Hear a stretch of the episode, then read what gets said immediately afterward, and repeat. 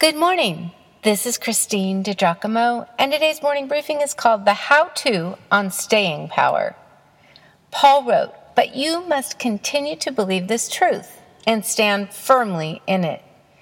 Don't drift away from the assurance you received when you heard the good news. Colossians 1 23.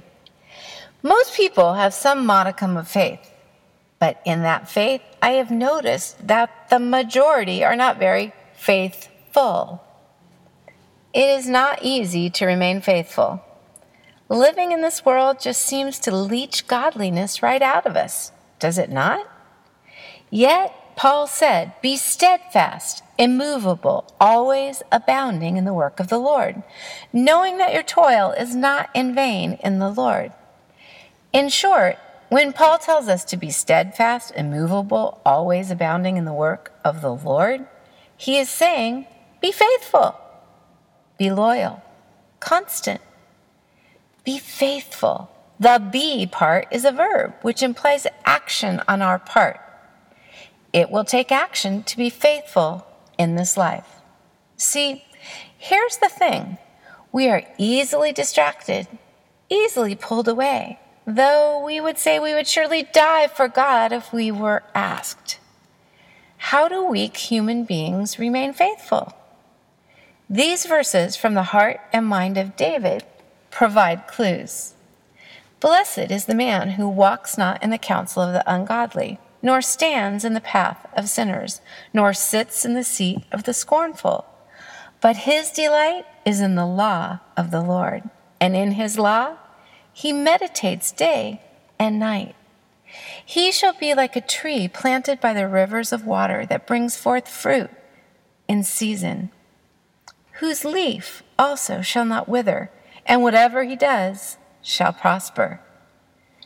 Do you want to stay the course? Choose your company wisely.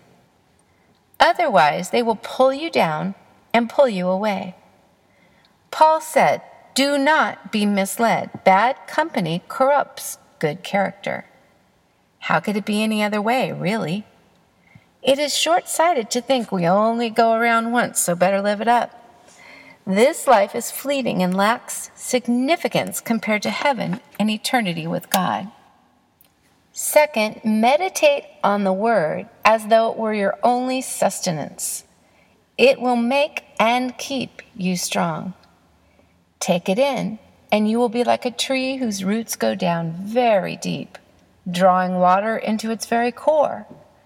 Through it, you become what Paul said immovable. Through it, you will prosper. Get the word through reading, studying, and by hearing inspired teaching from the word of the Lord on the Lord's day, and throughout your week through great young teachers like Chad Veach in Los Angeles. I've included the link in your briefing. Jeremy Foster in Texas, Michael Todd in Tulsa, Oklahoma. They're phenomenal. Look them up. Third, remember that God is with you always. Jesus' words in John In this world, you will have trouble, but take heart, I have overcome the world. No matter what you are facing, you do not face it alone.